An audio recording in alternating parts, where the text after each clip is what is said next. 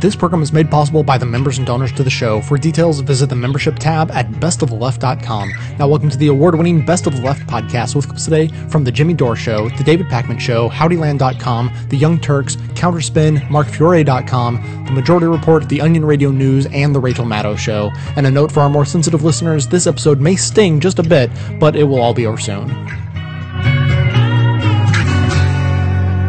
I just got these clips right before I came to the studio to record. I was watching Fox Business News with Neil Cavuto, who does a great job. And he was interviewing the founder of Home Depot, right? He's a big Republican backer, the founder of Home Depot. And they were talking about about the Supreme Court decision. And here's what he said the business leaders are going to do. Here's how the business leaders are going to respond to the healthcare decision. From the businessman's standpoint, I had lunch with a group of business people today. And when I got back, I spoke to other business people, and they all said the same thing. Look, we're not going to do anything. We're not moving. We're not going to hire any more people. We're not interested in creating. No one is creating. Just because of this, because of the taxes we're showing to roll in, or what? Well, it's because of the total uncertainty of what's happening in Washington. So there's the BS canard again of we're not going to hire anymore because of this health care bill, because of the uncertainty. But guess what? That you just got certainty. This health care bill is the law of the land. It's not going to be repealed. It is constitutional. Although, I don't know if you might have this somewhere else, but Rand Paul, did you hear what he said? No. He said, just because a few people on the Supreme Court say it's not, that doesn't mean that it's constitutional. You've got to be kidding me. You've got to be kidding me. He totally said that. Frank, yes. Where did you see that? You got to call me and tell me to get that. And so they have certainty now. So this bill that was passed 2 years ago has now been deemed constitutional. So there is certainty, and even Neil Cavuto recognizes that. But he doesn't want to step on this guy's toes too hard because he's got a lot of money, and Neil doesn't like to make those people uncomfortable. Here's what Neil Cavuto says to this guy. He kind of hedges and kind of says, you know what, though, there is certainty. What do you say to that now? You like a sense of assurance or something that you know is coming down the pike. This was a big old question mark. I guess for the time being, Bernie, less of a question mark. But what do you make of that? That at least there's no doubt now. So there it is. So at least there's no doubt now. There's no question mark. You guys wanted certainty? You got certainty, Bernie. And here's what the founder of Home Depot has to say back. The guy who says, we're not going to hire anybody. Here's what he has to say. Now we have certainty. Yeah, I would say that most business people are going on the basis that nothing is going to happen, that, in fact, Obamacare is going to be in. Look, if Romney is elected, he's got to have a Democratic House, and he's got to have a Democratic Senate, a Republican House and a Republican Senate. If he doesn't have the Senate and the House, it's not going to be refuted. So I don't know if you noticed, he's not answering the question. Mm-hmm. I don't know if you noticed that. So Neil Cavuto said, well, this whole canard that you guys have been saying about you got to have certainty, you got to have certainty. Well, now we do have certainty. There's no doubt. And he says, yes, we are accepting it's going to be Obamacare. So are you guys going to stop doing business? You guys aren't going to do business anymore. This whole idea that businessmen need certainty before they will invest their money, that's what risk is called. That's what business is all about, risk. Right. That's why you reward risk. That's why it's called risk. It's not I'm going to certainty my money. I'm going to risk my money in the business. Go ahead. Besides, they're always hiring people outside of Home Depot. Every time I go there, somebody's standing around. It's full of people. I'm trying to get jobs. He makes business people sound so childish. We didn't win this mandate, so we're not going to hire anybody else. I don't care. Customers come in and they want stuff, and we don't have enough people to wait on them. That's too bad. Because the service at Home Depot is we don't even want to sell anything. That's how mad we are. That's exactly, Frank, my point. That's exactly business. Again, it has nothing to do with certainty. It has nothing to do with uncertainty. It has nothing to do with the tax structure. It has to do with when businesses hire people, when their demand goes up for their goods or services. Right. They hire people. They fire people when demand for their goods or services goes down. I think Franklin Delano Roosevelt understood this theory of economics was demand-side economics, was you put money into the pockets of working people. It creates a demand in the economy, and that creates a stronger economy. Can we all just celebrate the fact that the door is now open for us to be unable to afford health care?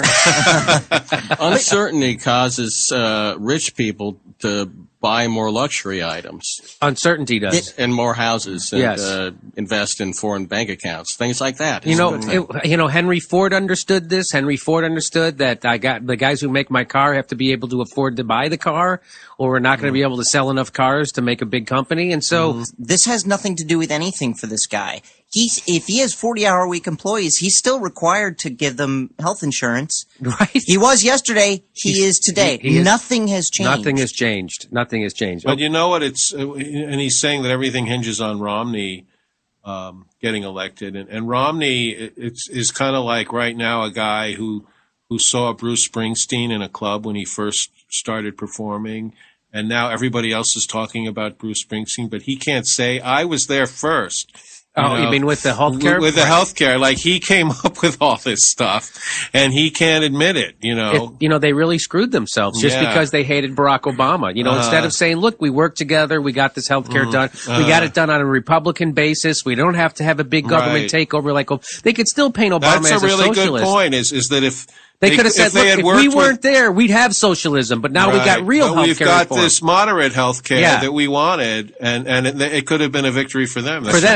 And Mitt Romney could run on this health care bill as opposed to Barack Obama, because they would say this isn't his health care bill. He wants to have Medicare. He wants the government to run it, and we saved you. Mm-hmm. I think they totally misplayed this one. They totally misplayed this one. It's funny, too, that a Republican is trying to unseat somebody by hiding his Democratic past.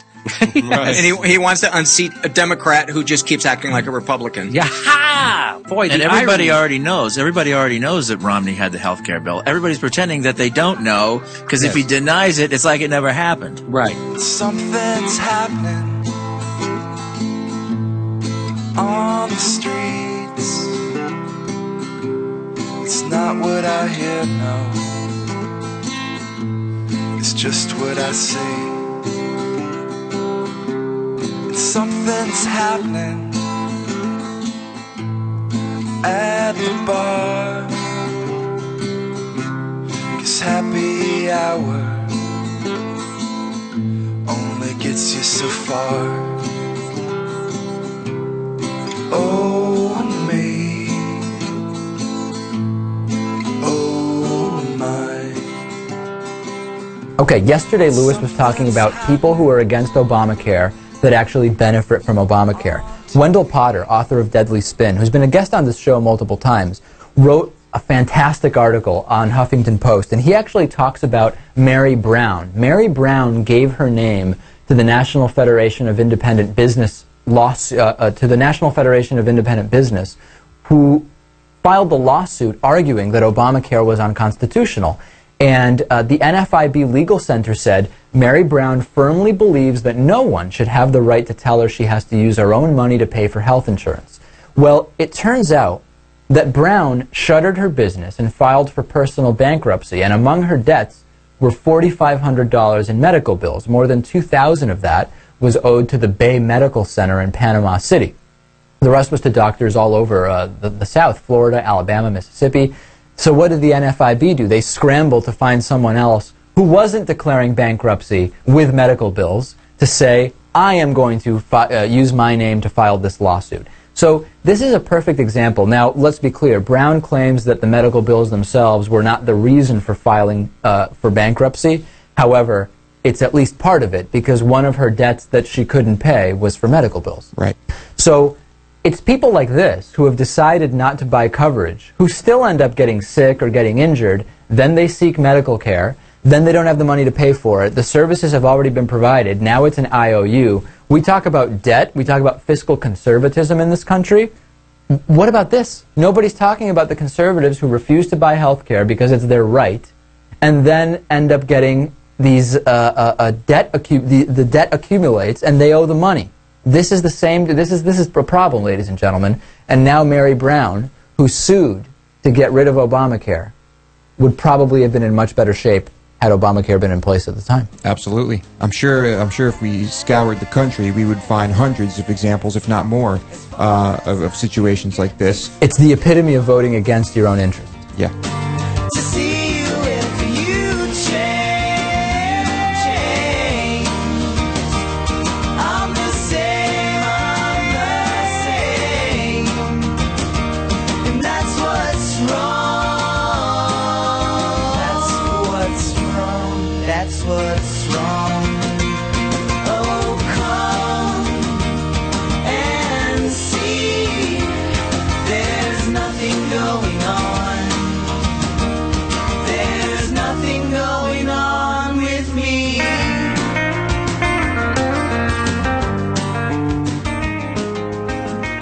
little-known provision in the Affordable Care Act goes into effect today.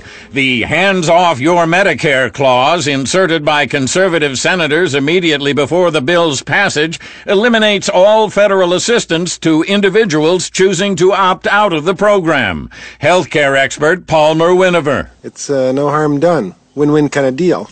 Get my point? Several thousand elderly, morbidly obese Texans angry over the Supreme Court's recent decision are already being led away for extra pie.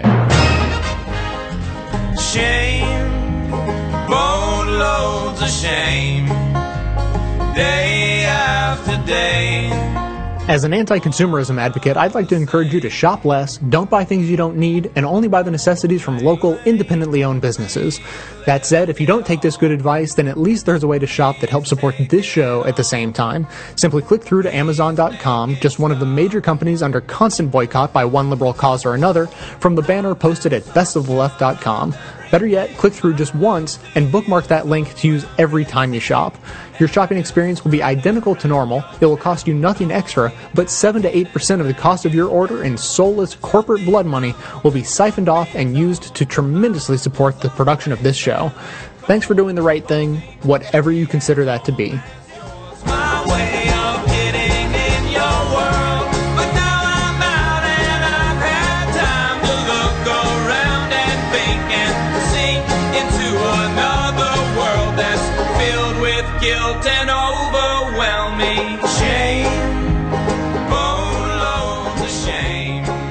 Mother Jones wrote an excellent piece about how GlaxoSmithKline gave incredible perks to physicians in order to overprescribe some of their drugs and also prescribe their drugs for off-label uses that were not approved by the FDA. Now, one of the drugs that GlaxoSmithKline launched is something known as Advair, and one of the things that they market it for is asthma medication.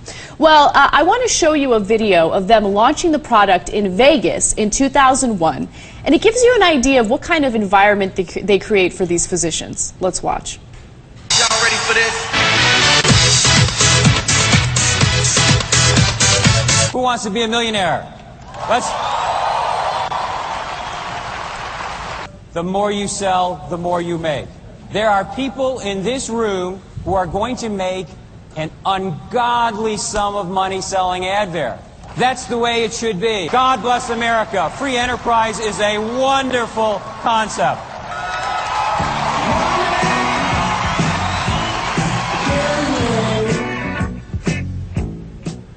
So the person speaking there was Advair's product manager, Jim Daly. He was talking to physicians about making money. Now, the problem is they were making money by selling drugs that the FDA was telling them, don't sell it for that purpose. It's not authorized for that purpose. In fact, it was supposed to be a first-line therapy for mild asthma patients. That's just flat out what it was supposed to be, let alone the uses that they put that it wasn't supposed to be for, and the FDA had flatly rejected it, giving it a black box warning that deaths had halted the clinical trials. So yes. Here he is saying, you know, God bless free enterprise, let's sell this thing that might kill people, yay! This story immediately caught my attention, especially because it had to do with Advair. I was prescribed Advair because I had a chronic cough a few years ago. How is Advair going to help a chronic cough? And I mean, I was young. I mean, I don't know. I'm not going to research the drug. The doctor said take it, and I took it, and it did absolutely nothing for my chronic cough, by the way. Now, speaking of the young, they wanted to push off-label uses. Now, the FDA made it very clear. You cannot use this if you're under 18. Do not prescribe it to that. Well, how did they get beyond that? They, in Boston, for example, on a yacht called Tranquility, they would bring doctors on and they would give them all these perks, and then they would bring in child psychiatrists, say, now, if you did want to prescribe it to people under 18, these are all the lovely benefits of it. I mean, the FDA doesn't agree, of course, but you could do it anyway, and by the way, you're on a yacht, and if you'd like, we can give you a massage.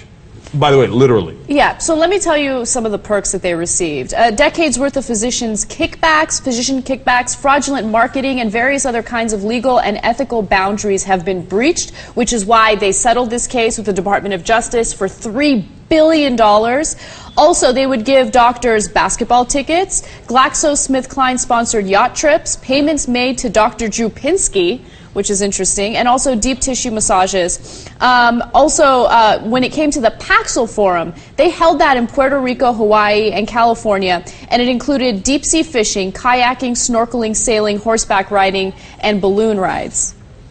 Now, those were all the different places they would have it, so that, you know, you'd be like, oh, would you like to come to Hawaii and go kayaking with us? If, you know, if you play ball and you happen to prescribe it off-label and we all get rich, the doctor gets rich, we get rich, and if the, you know, client happens to suffer, well, sad day for them, they didn't make it on the yacht trip. By the way, the list is endless. NASCAR races, Knicks games, Celtics games, tennis lessons, Crosby, Stills, and Nash tickets, pheasant hunting. Okay, all the ways they would bribe the doctors to do this to their own patients. One of the GlaxoSmithKline employees wrote in an email to his sales team that they needed to focus on the return of investment. And he wrote, for the return of investment, it's imperative only key customers, referring to physicians, attend these valuable venues. Now, do you understand why they do that? If you don't play ball, you don't get to go to the basketball game. I mean, the Celtics games are very expensive. That's the one they were referring to in that particular instance. So if we're going to get a good return on investment from you, and you're going to peddle this to all your patients, whether they need it or not, then you get the tickets to the Celtics game. If you're not going to do that, then you don't get to go to the game. Yeah. And another thing that I found really interesting is that within their employees, there was one 23-year-old veteran of the company by the name of Greg Thrope. He'd been there for 23 years. He's a sales rep, okay? So he's a senior guy. He's been selling all this time. And then he says this. He got contacted not by a physician, but by a physician's assistant demanding the following. Number one, a 65-minute deep tissue massage. Two, a 60-minute Colorado cleansing facial, which I don't know what that is, but it sounds interesting. And number three, a 30-minute foot reflexology. And four, a pedicure and a French manicure. He was so outraged by this that he wrote in the email where he was complaining, I want to promote the benefits of my products, but this even sickens me. He's saying basically, look, I'm willing to do a lot of things, but we've gotten so far, even I'm repulsed by this. Now, one of my favorite parts was in 2006, Arkansas's Medicaid program had restricted the coverage of how you would cover this because you had to give a warning saying, hey, you might not need this. And in fact, they had shown through trials that that was more effective. It didn't hurt anybody, and it only got to the patients that it needed to get to. So obviously, they had to eliminate this because it helped patients, but it hurt their bottom line. Right. So what do? They basically give an untold sum of money, campaign donations, to an Arkansas lawmaker, and then he introduces legislation to make sure that the patients are not protected, but the profits of GlaxoSmithKline are protected. Because, as I tell you over and over, he doesn't work for you. He works for them. They're the ones who pay his campaign donations. And then you get this great quote from a GlaxoSmithKline employee. God save political donations.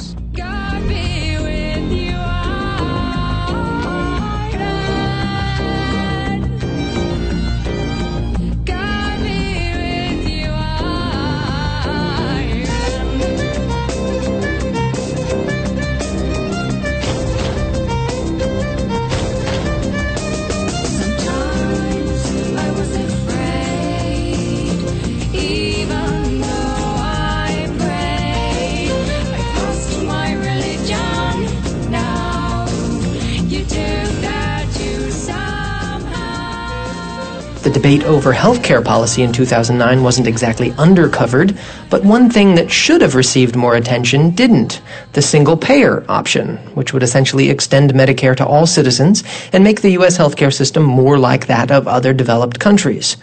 Funny, then, to see single-payer get more attention after the Supreme Court mostly endorsed Obamacare.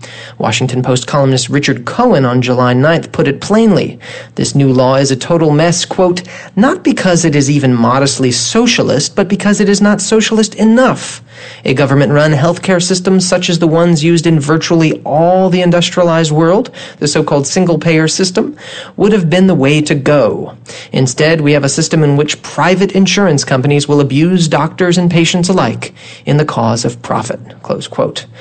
Well, this seems to be the first time Richard Cohen has even mentioned single-payer ever. Where was he during that long, often painful debate over health care? He wrote a few columns. In one, he wrote that the bill looks as pretty as hope. It is a start. Did that bill suddenly get much worse? Perhaps. But the real point here is that single-payer should have been a part of that healthcare debate all along. It's a little late now to tell people that there was a better solution at hand. On June 29th, NPR's Morning Edition wanted to talk to a small business owner who was worried about the new health care law, so they talked to someone named Joe Olivo, who said the new law would prevent him from hiring new workers because he'd pay a hefty penalty. Now, NPR could have pointed out that this was unlikely. More importantly, they could have told listeners that Olivo isn't just a printing press owner. As noted by the blog Balloon Juice, he's the vice chair of the New Jersey Leadership Council of the National Federation of Independent Businesses. And who are they? The business group that sued to overturn Obamacare. But NPR never told listeners about this rather relevant fact. Olivo was back on NPR a few days later, this time telling All Things Considered about the likely damage to his business if the minimum wage were to be raised. Again, no mention of his ties to the NFIB, but the group's chief economist was the segment's other guest. So listeners got two comments from the same right-leaning business group. They just didn't know it. I'm dreaming I could see the sun.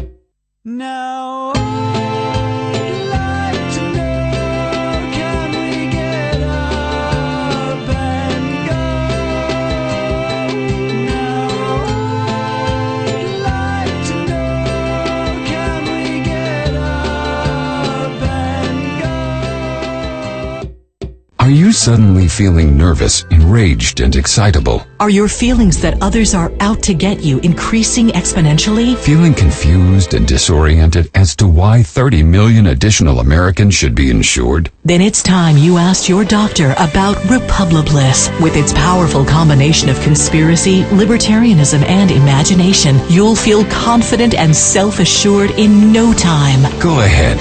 Get back to living your life and doing the things you really enjoy. Republiblis blocks any of your vestigial concern for the poor or uninsured and replaces it with a love of insurance company profits. Republiblis releases a powerful neural attractant, drawing you to like-minded free market thinkers who know that if we use enough of Republiblis's patented magical pixie dust, insurers and pharmaceutical companies will make everything all right. And until then, Republiblis frees you from painful facts with a fast-acting numerical truthless formula. Because you don't need health coverage for your child with a pre-existing condition, reasonable premiums, a lower deficit, and an insurance company that sticks with you when you get sick. You need Republiblis, your patented conservative formula for an imaginary problem that will magically disappear. Extensive clinical trials have shown that long-term, short-term, or any-term use of Republiblis will kill you or those around you. Talk to your doctor about Republiblis today.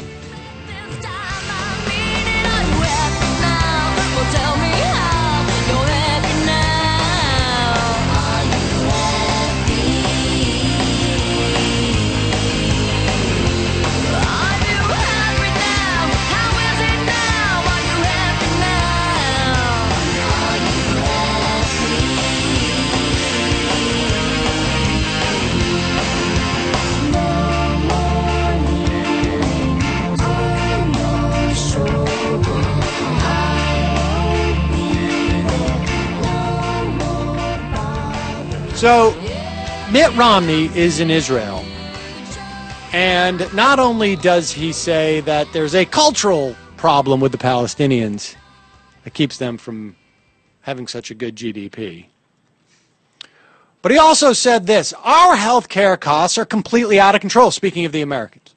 And you know what? I mean, I guess this is the time where people say, hey, whoa, I thought you were the no apology guy. Why are you going over to Israel and dissing our health care? We're number one He goes on to say, do you realize what healthcare spending is as a percentage of GDP in Israel? 8%. You spend 8% of GDP on healthcare. And you're a pretty healthy nation. We spend 18% of our GDP on healthcare. 10 percentage points more. I'll tell you, for a guy who thinks that Israelis have a cultural advantage when it comes to making money, he doesn't seem to know that they know how to add and subtract. That gap, that 10% cost, let me compare that with the size of our military. Our military budget is 4%. Our gap with Israel is 10 points of GDP. We have to find ways not just to provide health care to more people, but to find ways to finally manage our health care costs. Israel has a national health insurance law. Every Israeli citizen is entitled to health care services. Every resident has a right to register as a member of an HMO of his choice, free of any preconditions or limitations stemming from his age or the state of his health. In other words, no preconditions, rejections, assured access. Every resident has the right to receive all the services, including in the medical services basket. This is all government mandated. Oh, and you also have a mandate to buy insurance. Every member has a right to receive the health services while preserving the member's dignity and privacy of medical confidentiality. Each member has the right to select service providers. Each member has a right to know which hospitals and institutes and other service providers are included in the agreement. Each member has a right to receive a copy of the HMO regulations. They have a right to file suit at the district labor court. On and on and on. There are price controls, government-mandated price controls. We should be so lucky to have their health insurance program. So I guess for Romney, you either got to live in Massachusetts to get those type of mandates, or you have to be culturally ready to accept them. So get ready. I'm gonna try to make you love me too. So get ready.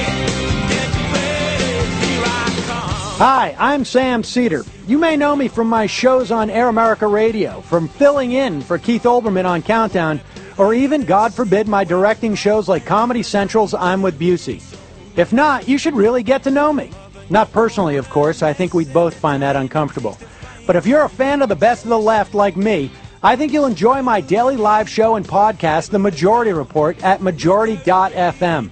It's a daily dose of political news, analysis, and guests like Chris Hayes, Robert Reich, Digby, comedians like Mark Maron, Janine Garofalo, filmmakers like Morgan Spurlock and Lucy Walker, and on occasion, between my rants on raising taxes, ending wars, and decorporatizing our democracy, I can be mildly amusing. I'm unbought and unbossed daily on The Majority Report at majority.fm.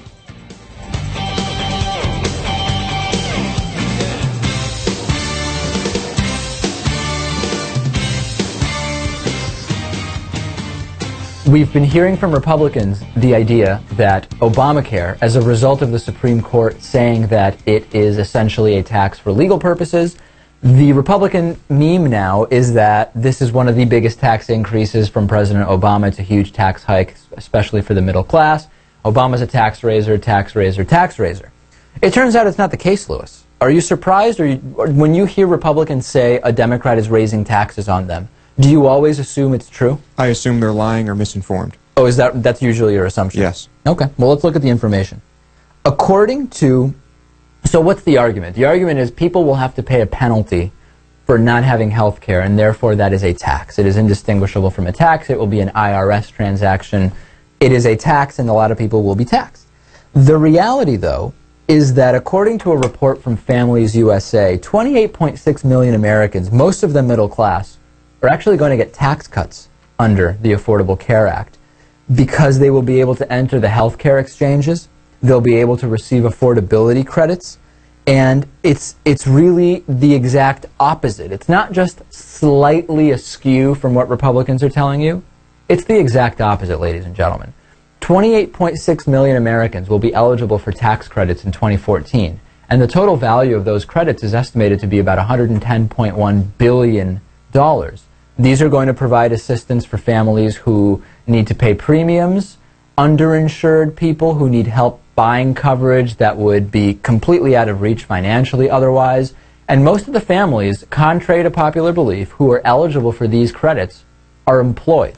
This idea, Lewis, that it's people with no jobs that are just sitting around lazily reading Karl Marx and, faking birth certificates are getting free government health care or money from the government for health care, false. Almost everybody's working. Right. Because people want to work. That's the reality. People who have incomes between 2 and 4 times poverty, so between $44,100 and $88,200 for a family of 4, based on 2010 guidelines, also are going to be eligible for tax credits. So let's be honest, if you're making $50,000 and you have a family of 4, it's probably logical that you aren't necessarily, given the huge increase in premiums, going to be able to afford good coverage. Perfectly logical, you're hardworking, you're working to feed your family, you're working to provide health care for your family. You're working to put food on your family, no question about it. You deserve these credits. And it's not people sitting around, like I said, not doing anything. And it's certainly not all liberals, because when we look state by state, and we'll do this analysis soon, it's actually the conservative states most likely to have opposed this type of legislation, and specifically the Affordable Care Act, who will most benefit, whose citizens will most benefit from, residents will most benefit from this. I wish I knew how to behave like a human.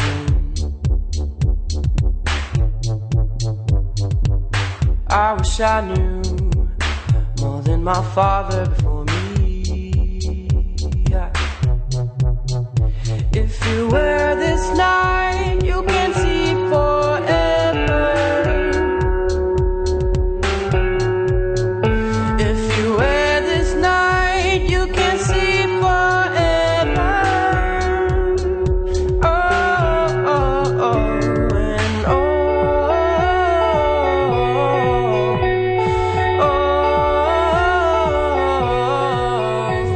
It's the Onion Radio News. A new prescription-only sandwich is extra delicious. This is Doyle Redland reporting.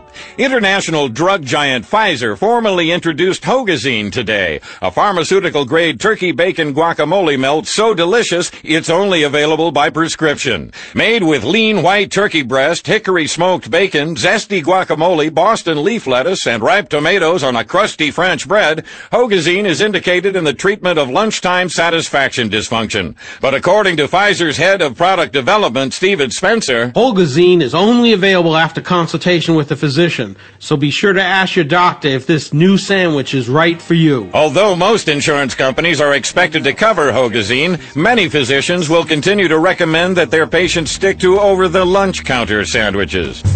Doyle Redland for the Onion Radio News, online at the Onion. But you know that she's watching, she's laughing, she's turning, she's holding her tonic like a cross. The room suddenly spinning, she walks up and asks how you are. So you can smell her perfume, you can see her lying naked in your arms.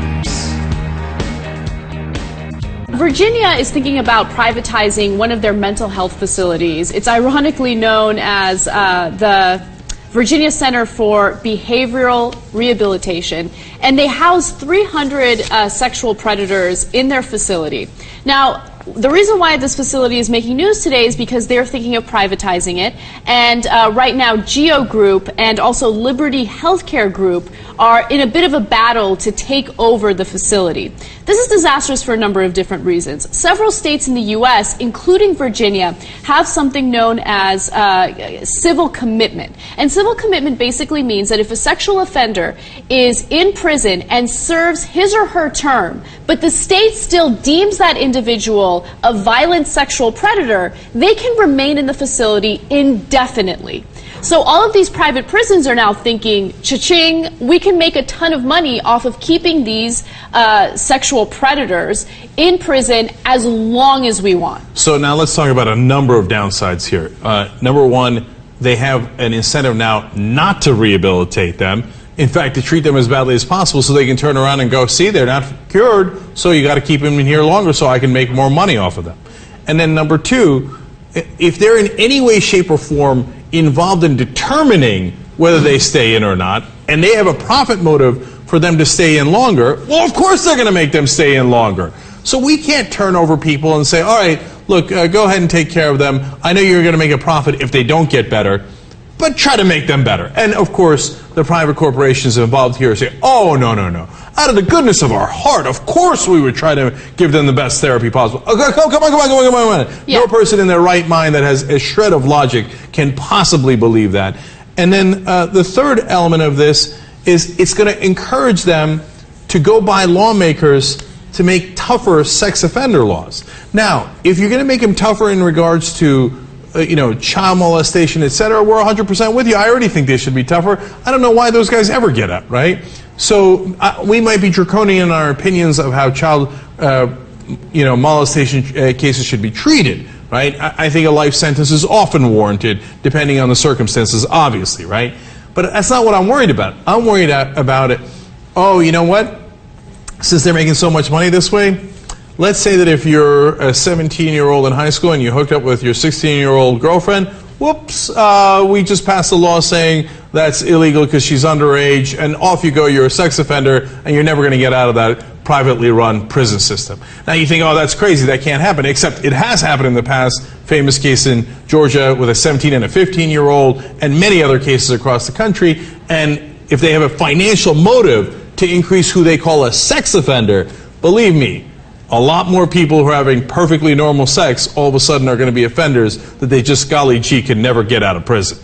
One other element to this story, So how are they getting this as a possibility when it turns out that they didn't even have legislative hearings on this and that the public hasn't really been made aware until this news story broke? Well, golly gee, they wound up being able to do an unsolicited offer for this facility. They happened to have given Republican Governor Bob McDonnell $28,000, and they were one of his largest single contributors to his campaign, but that's probably a coincidence. And GEO Care, which is that specific unit of GEO that does this kind of imprisonment, spent more than $13,000 lobbying specifically on related to the sex offender facility over the past 2 years. Now, to me, I'm always shocked at how cheap our politicians are and how easily they can be bought with such little money. But still, $28,000 apparently is one of the largest contributions Bob McDonnell got to his campaign. These politicians getting all this money from this group, could it affect their decision to secretly give them this thing without even hearings? Even Republicans are saying, I never even heard about this. Some of the state legislators, because there wasn't any hearings on it. Is it related? Of course it's related. You think it's just a wild coincidence that the governor's top contributor happens to be in line to get a fat contract with prison population that apparently they're going to make money on for the rest of their lives? If you think that's a coincidence, you're a giant sucker. This is exactly how private corporations buy our government and use it for their own purposes. And this is particularly dangerous because they're making money off of imprisoning us, thereby giving them huge motive to imprison more of us.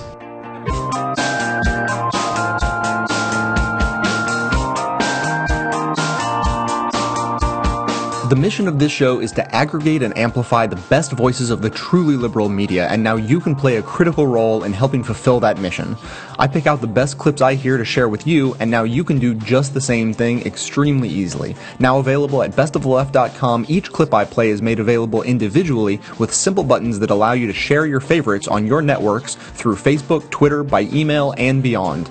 By myself, I can amplify this content to thousands of people, but collectively, we have the potential to reach millions. No kidding. Become your own media activist by taking 1 minute to share your favorite content a couple of days each week, help more people plug into the truly liberal media, and be an integral part of this extremely virtuous cycle. Thanks so much for your help.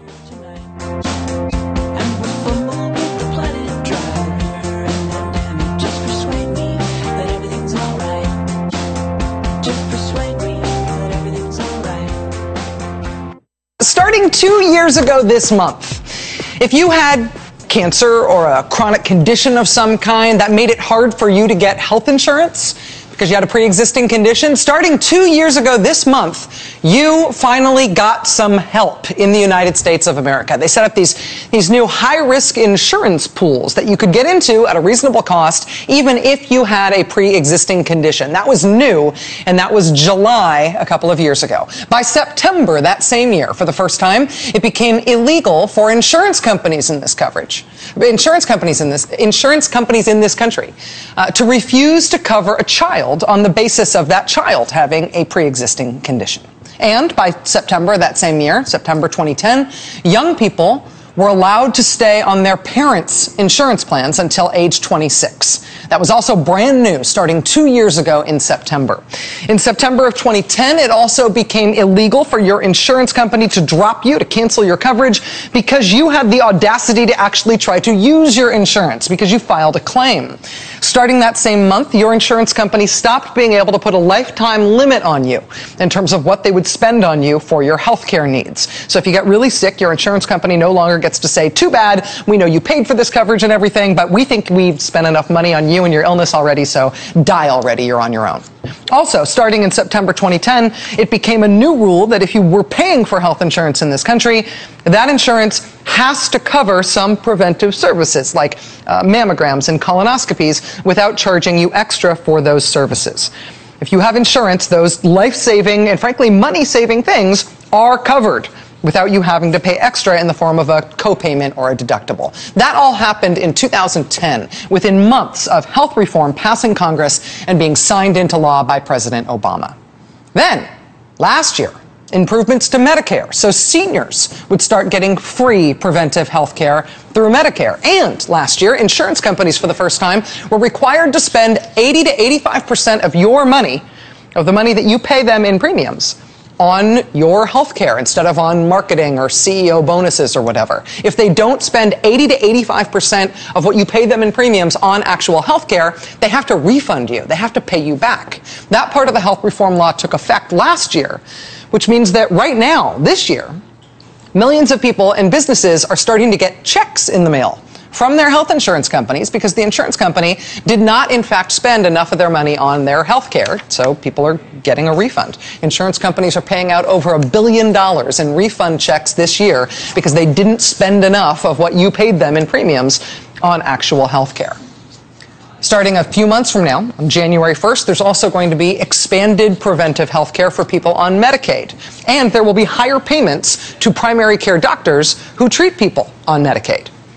And by the year after that, January 1st, 2014, for the first time, it will be illegal for insurance companies to deny coverage to anyone, not just kids, but anyone with a pre-existing medical condition. It will also be illegal for insurance companies to charge women more for health insurance just because they're women. And beyond just the lifetime caps on your coverage, insurance companies will also then not be allowed to set a yearly cap, a year-to-year cap on what they are willing to spend on your health care. And that's the evil Obamacare.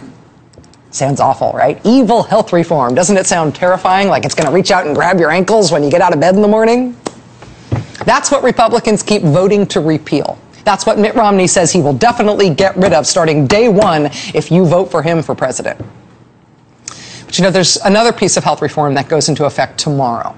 Starting tomorrow, August 1st, if you have health insurance, you will be able to get for free, under your insurance, a whole bunch of preventive care designed to help women. Starting tomorrow, new and renewed health plans are required to cover, without co-payments or deductibles or anything, required to cover a whole host of preventive care for women, from pap smears to detect cervical cancer, to STD screenings, to other kinds of cancer screenings, to gestational diabetes testing if you're pregnant, to breastfeeding supplies if you're a new mom, to, of course, the star of this year's loudest and longest, I can't believe it's the 21st century controversy, yes, birth control, covered without a co-payment and without a deductible. And so today, on the eve, literally the eve, it starts tomorrow, the eve of this new wave of free preventive coverage for American women that starts up under the health reform law, Democrats have been doing a bit of a victory lap. Democrats today talking up not just the new stuff that takes effect tomorrow, but all of the life-saving preventive coverage that insurance companies are now required to provide for women thanks to health reform. during the health care debate, we wanted to do two things. We wanted to be able to save lives and save money. One of the most important tools we women have is mammograms. But in the midst of the health care debate, they wanted to take our mammograms away from us. Well, hey, not while I'm here. Senator Barbara Mikulski of Maryland speaking today at a Democratic press conference about what women, frankly, are going to be able to get now thanks to health reform and thanks to the fight that it took Democrats to get it passed with 0 Republican votes. I just want you to watch this. I don't think this has been picked up anywhere else today, at least that I know of. But this is Senator Tom Harkin of Iowa also speaking today, and I think this was remarkable. This is him talking about this in really, really personal terms. Watch. I lost both my sisters to breast cancer. My only two sisters, at a fairly young age. When my older sister, Mary Ann, died and we went to her funeral, her younger sister, Sylvia, was there and had no idea that she also had breast cancer. Within 2 years, she was dead also, and they left young families. They lived in rural areas, small towns. They didn't have any money. They didn't really have health care coverage. For them to go to get a checkup would have cost money. Money that they could ill afford at that time. They had a number of kids.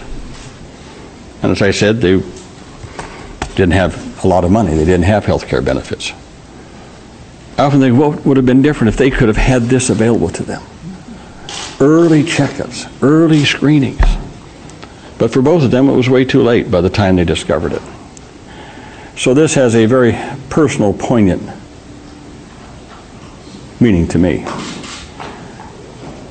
And I just hope that women in this country now will take advantage of this and will now go and get those annual screenings and get those checkups.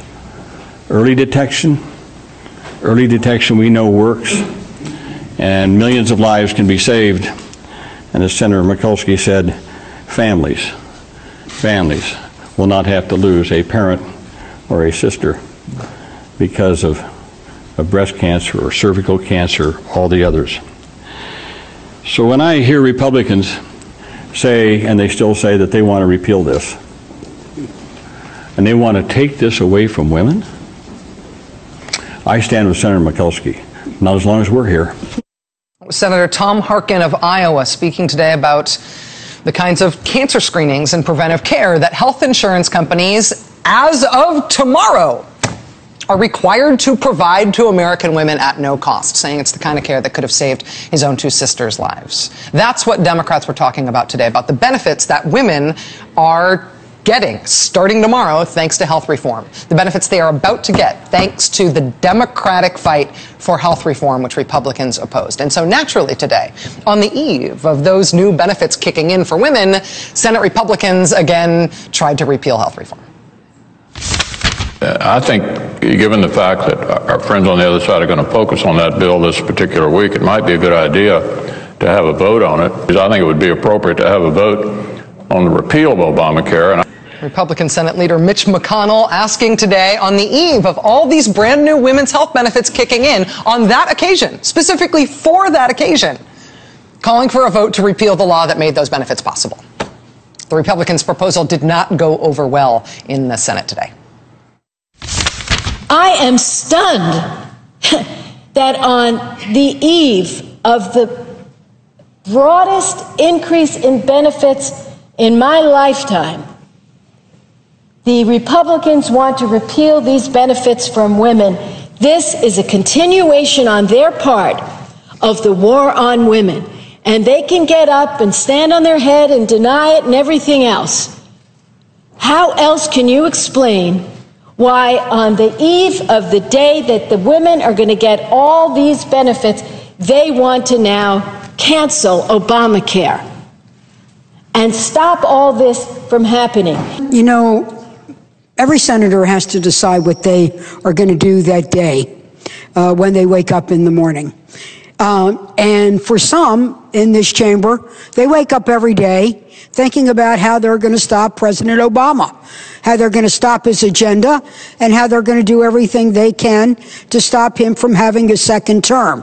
People will come to this floor, and they'll pound their chest and complain about their president. We want to pound the table and make sure that women have gotten the health care they need. Senators Barbara Mikulski and Barbara Boxer. So on the Senate side, the Republicans picked the fact that tens of millions of American women are about to get access to free cancer screenings tomorrow as the occasion to try to stop that from happening. That's how it happened in the Senate today. You saw the reaction from the Democrats in the Senate. On the House side, Republicans picked that same occasion, that same day in Congress today. What do you think? Jobs, jobs, jobs? No, of course not. They're voting on yet another new federal anti-abortion bill today, because there isn't anything else to work on. House Republicans today voted on a new abortion ban, specifically for Washington, D.C., a new ban that breaks new ground even for these Republicans by making sure that rape victims and incest victims are not exempted from the new ban. So if a rapist impregnates you in the District of Columbia, the Republicans' new law could ensure that even you are forced by the government to complete the pregnancy that is the result of the rape and give birth to the rapist's child against your will, if the pregnancy falls within new, narrowly defined parameters. Parameters narrowly defined by House Republicans. 222 co-sponsors for the Republicans' "Let's specifically punish the rape victims and incest victims" new D.C. abortion ban bill. 222! Because of the way the Republicans brought up their anti-rape victim and incest victims anti-abortion bill today, they needed a two-thirds majority for it to pass. They did not get that two-thirds majority, and it did not pass. But voting on yet another anti-abortion bill is the way Republicans in Congress today celebrated the fact that women all across the country tomorrow are going to get new free access to reproductive health care and cancer screenings and contraception and even breastfeeding supplies for new moms, thanks to the health reform law passed by the Democrats that the Republicans are still trying to get rid of. How's that gender gap looking for the election in November? Even Republicans in Congress are complaining about how this looks for them.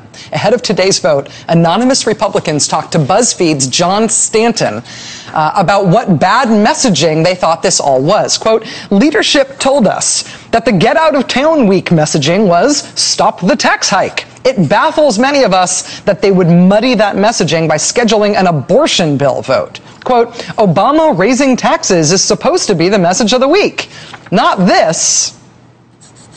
You know, for a while there, the Republicans actually did have their messaging sort of under control. Even while they were constantly working on anti-abortion legislation, they weren't talking about it.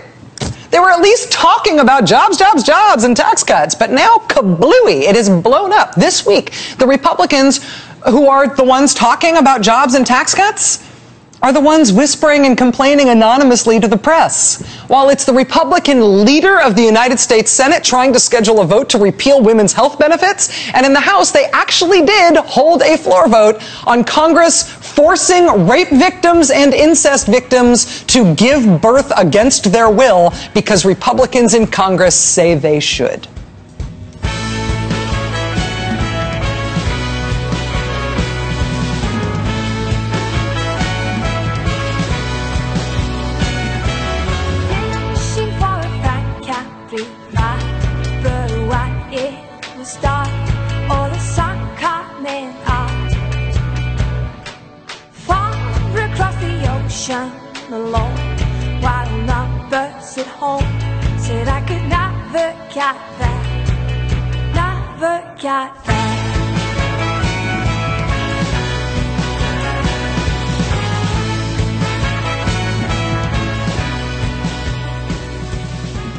With the ruling from the Supreme Court several weeks ago saying that states can opt out of Medicaid expansion for God knows what reason, it was a fairly ridiculous ruling, but nevertheless. And we know that at least 10 or 11, maybe up to 16, have signaled that they won't. There's about 7 or 8, I think, who have vowed that they won't. Republican governors saying they're not going to let the federal government push them around and provide health insurance for poor people there at what would be ultimately probably a savings for the states. Federal government going to fund 100% of it for the first couple of years, scaling back to 90% of full funding from the federal government. And that other 10% would probably be offset by the fact that the state wouldn't have to deal with all the implications of having so many people uninsured. And aside from the political aspects of it and the cost aspects of it, a new study published Wednesday online in the New England Journal of Medicine by some Harvard researchers, no slouches up there, found that when states expanded their Medicaid programs and gave more people health insurance, this is going to come as a shock to you, fewer people died. Surprise, surprise. And apparently, there's just not been many studies about this. It's very hard to sort of control the experiment. It was conducted by researchers from Harvard School of Public Health.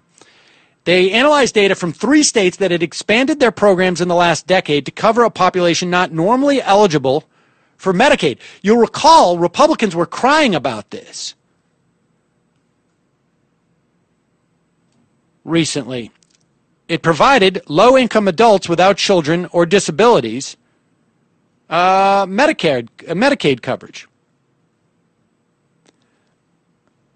Researchers looked at mortality rates in those states, New York, Maine, and Arizona, 5 years before and after the Medicaid expansions, and compared them with those in 4 neighboring states, Pennsylvania, Nevada, New Mexico, and New Hampshire. They controlled for all other social and economic factors. And they found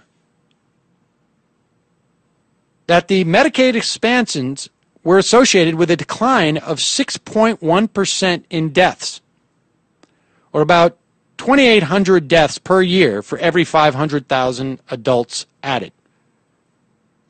It was greatest among non-whites and people living in poorer counties, groups most affected by the extended care. There is another study being done by the same group in Oregon. Oregon expanded its Medicaid program in 2008, but without money to cover everyone at first, they chose 10,000 people by lottery. They compared those who got Medicaid with those who did not, and so far, and these results are not conclusive, found that Medicaid recipients see doctors more often and report better health and better financial stability. Medicaid works. It's going to suffer a financial problem because of the increase in health costs. Let's put it this way. It's not going to suffer any more of a financial implosion. In fact, it will suffer less of one than the private health insurance industry because the costs of medicine are rising both for private insurers and for public insurers like Medicaid and Medicare.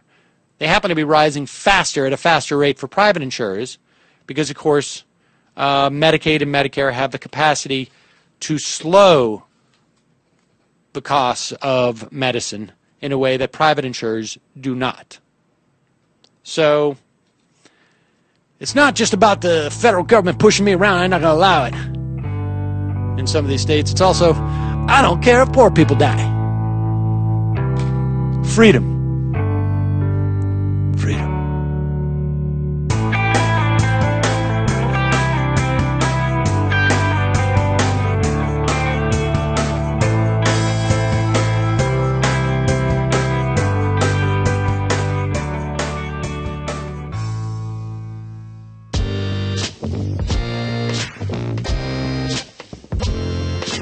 Hi, Jay. Tim from Hyattsville, Maryland again. I just wanted to express that I really appreciated your show on religion, which I just listened to yesterday, the most recent one on religion and some of its fiascos. I caution you, though, to not assume that lefties are automatically anti-religious.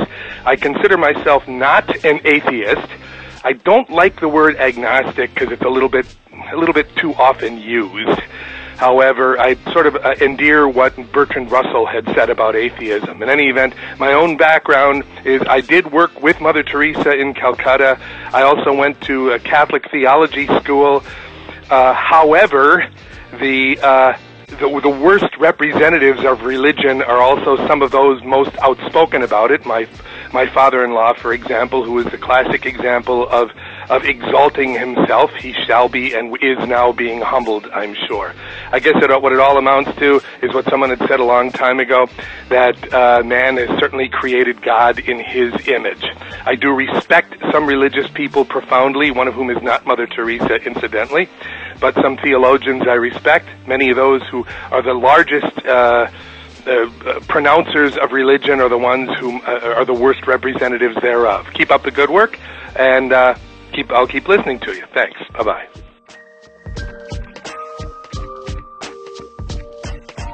Hey, Jay, it's Craig from Ohio, longtime listener, infrequent caller, very infrequent, but I just had to give you a call because of something that you touched on in your show about the Republican Party and the current state of politics. Maybe it was a week and a half, 2 weeks ago. I'm a little behind on my listening. But the question, or someone wrote in and suggested that more of us should vote for third parties. And you neatly summarized, I think, the argument that most annoys me when I hear it discussed on shows like the Young Turks and the Majority Report, which is basically that it's an emotional response, as if that, or as if there's no arguments reasonable, or I wouldn't, there's no arguments on the other side that are strategic, that are about the politics. Rather, it's just something that is an emotional response. And I find that argument to be extremely condescending and super annoying every time I hear it, because I feel like I have I follow politics obsessively, and I'm sure a lot of us do. And we have very defined opinions about what would be best going forward in the country. And things like saying it's an emotional response on the other side is condescending, and it suggests, and it's just an assertion. It's not reality. We're going to find out whether it was a good idea or a bad idea to have reelected Barack Obama in 4 years, I think. It's looking like he's going to win. But that's not set in stone, and you may not be right. So to say that it's an emotional, that the people arguing against you are just arguing based on emotion, is really dismissive, and it doesn't take into account the fact that we thought about this too, and we think it might be better in 4 years if Mitt Romney was president, not Barack Obama. So I haven't decided who I'm going to vote for yet, so I can imagine blood is boiling out there at this moment. I may vote for Obama, but it's a strategic conversation, or it's a conversation about strategy that I think we should have and not dismiss each other's points of view. So thanks very much. Have a great day. Bye. Thanks for listening, everyone, and thanks to all those who called into the voicemail line. If you would like to leave a comment, question, or activist call to action yourself to be played on the show, the number to dial is 206-202-3410. So I love when I get calls like the last one I just played from people who think they have a really strong disagreement with me on something, only to find out when I respond that the disagreement is not nearly as strong as they thought it was, because it gives me an opportunity to clarify something that was obviously, understood in a way other than I intended it. So Craig is referring to a commentary I did a couple episodes back about third-party voting. And I will actually concede that I may have made it sound as though I believed that the only reason to vote for a third party was emotional, and that is absolutely not what I intended. So Craig did a really good job of breaking down the two basic ways by which people come to their conclusion on how to cast their vote, emotionally and strategically. And I was making the point previously as sort of a blanket statement that votes should not be cast emotionally and should be cast strategically. However, it is really easy to accidentally conflate a dismissive attitude towards voting emotionally and a dismissive attitude towards people voting for third parties, because those two different things are often, although obviously, but based on Craig's voicemail, not always one and the same. So it is clearly true that many people choose to vote for third parties for strategic reasons. And what I believe I said before was that I simply wanted to hear what those strategies were rather than hearing the emotional side of the argument. Because in my experience, that is more often what I hear. I do more often hear the emotional side of the reasoning behind voting for third parties. So as I see it, there are basically two arguments that are made for the effect of a vote. The most obvious, of course, is that a vote cast for a candidate will increase the chances of that candidate winning. And the other is that the votes cast will send a message to someone somehow in some nebulous sort of way, and then they will get that message and react to it. And those who vote for third parties are usually not delusional, so they don't necessarily think that their candidate's likely to win. So what they do often say is that they're casting a vote in order to send a message. And, you know, I'm open to the idea of that being effective in some way or another, but I have never heard anyone articulate an argument for why that would actually work based on any evidence, historical or otherwise. I've never understood what the message is that's being sent and how people are going to react to it. It's, you know, it's sort of an article of faith that is just put out there. I'm sending a message and they're going to get that message, and I'm sending good vibes out into the universe, that sort of thing.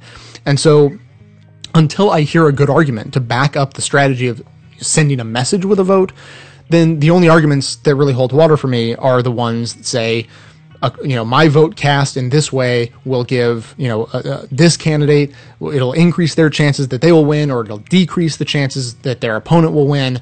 And that's it. You know, very pragmatic way of thinking about voting.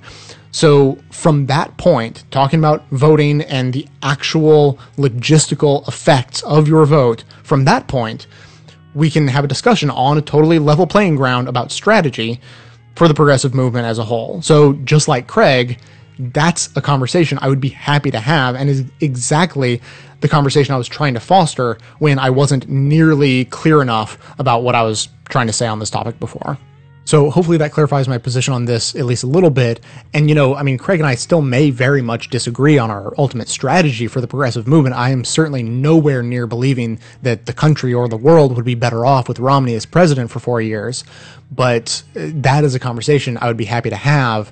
And I certainly would not come to that conversation with the mindset that the person I'm debating came to their decisions based on childish emotional reasoning rather than having put thought into it themselves. I certainly understand that people who disagree with me on strategy have still put the thought in. So that's it for today. Thanks to everyone for listening, and thanks to those who support the show by becoming a member or making one-time donations to the show. That is absolutely how the show survives. Of course, everyone can support the show just by telling everyone you know about it and by spreading the word of individual clips you particularly like through your social networks. That can be done through the website itself. Stay tuned into the show between episodes by joining up with us on Facebook and Twitter. And for details on the show itself, including links to all of the sources and music used in this and every episode, all that information is always posted in the show notes on the blog. So coming to you from inside the Beltway, yet outside the conventional wisdom of Washington, D.C., my name is Jay, and this has been the Best of the Left podcast, coming to you every third day, thanks entirely to the members and donors to the show, from bestoftheleft.com.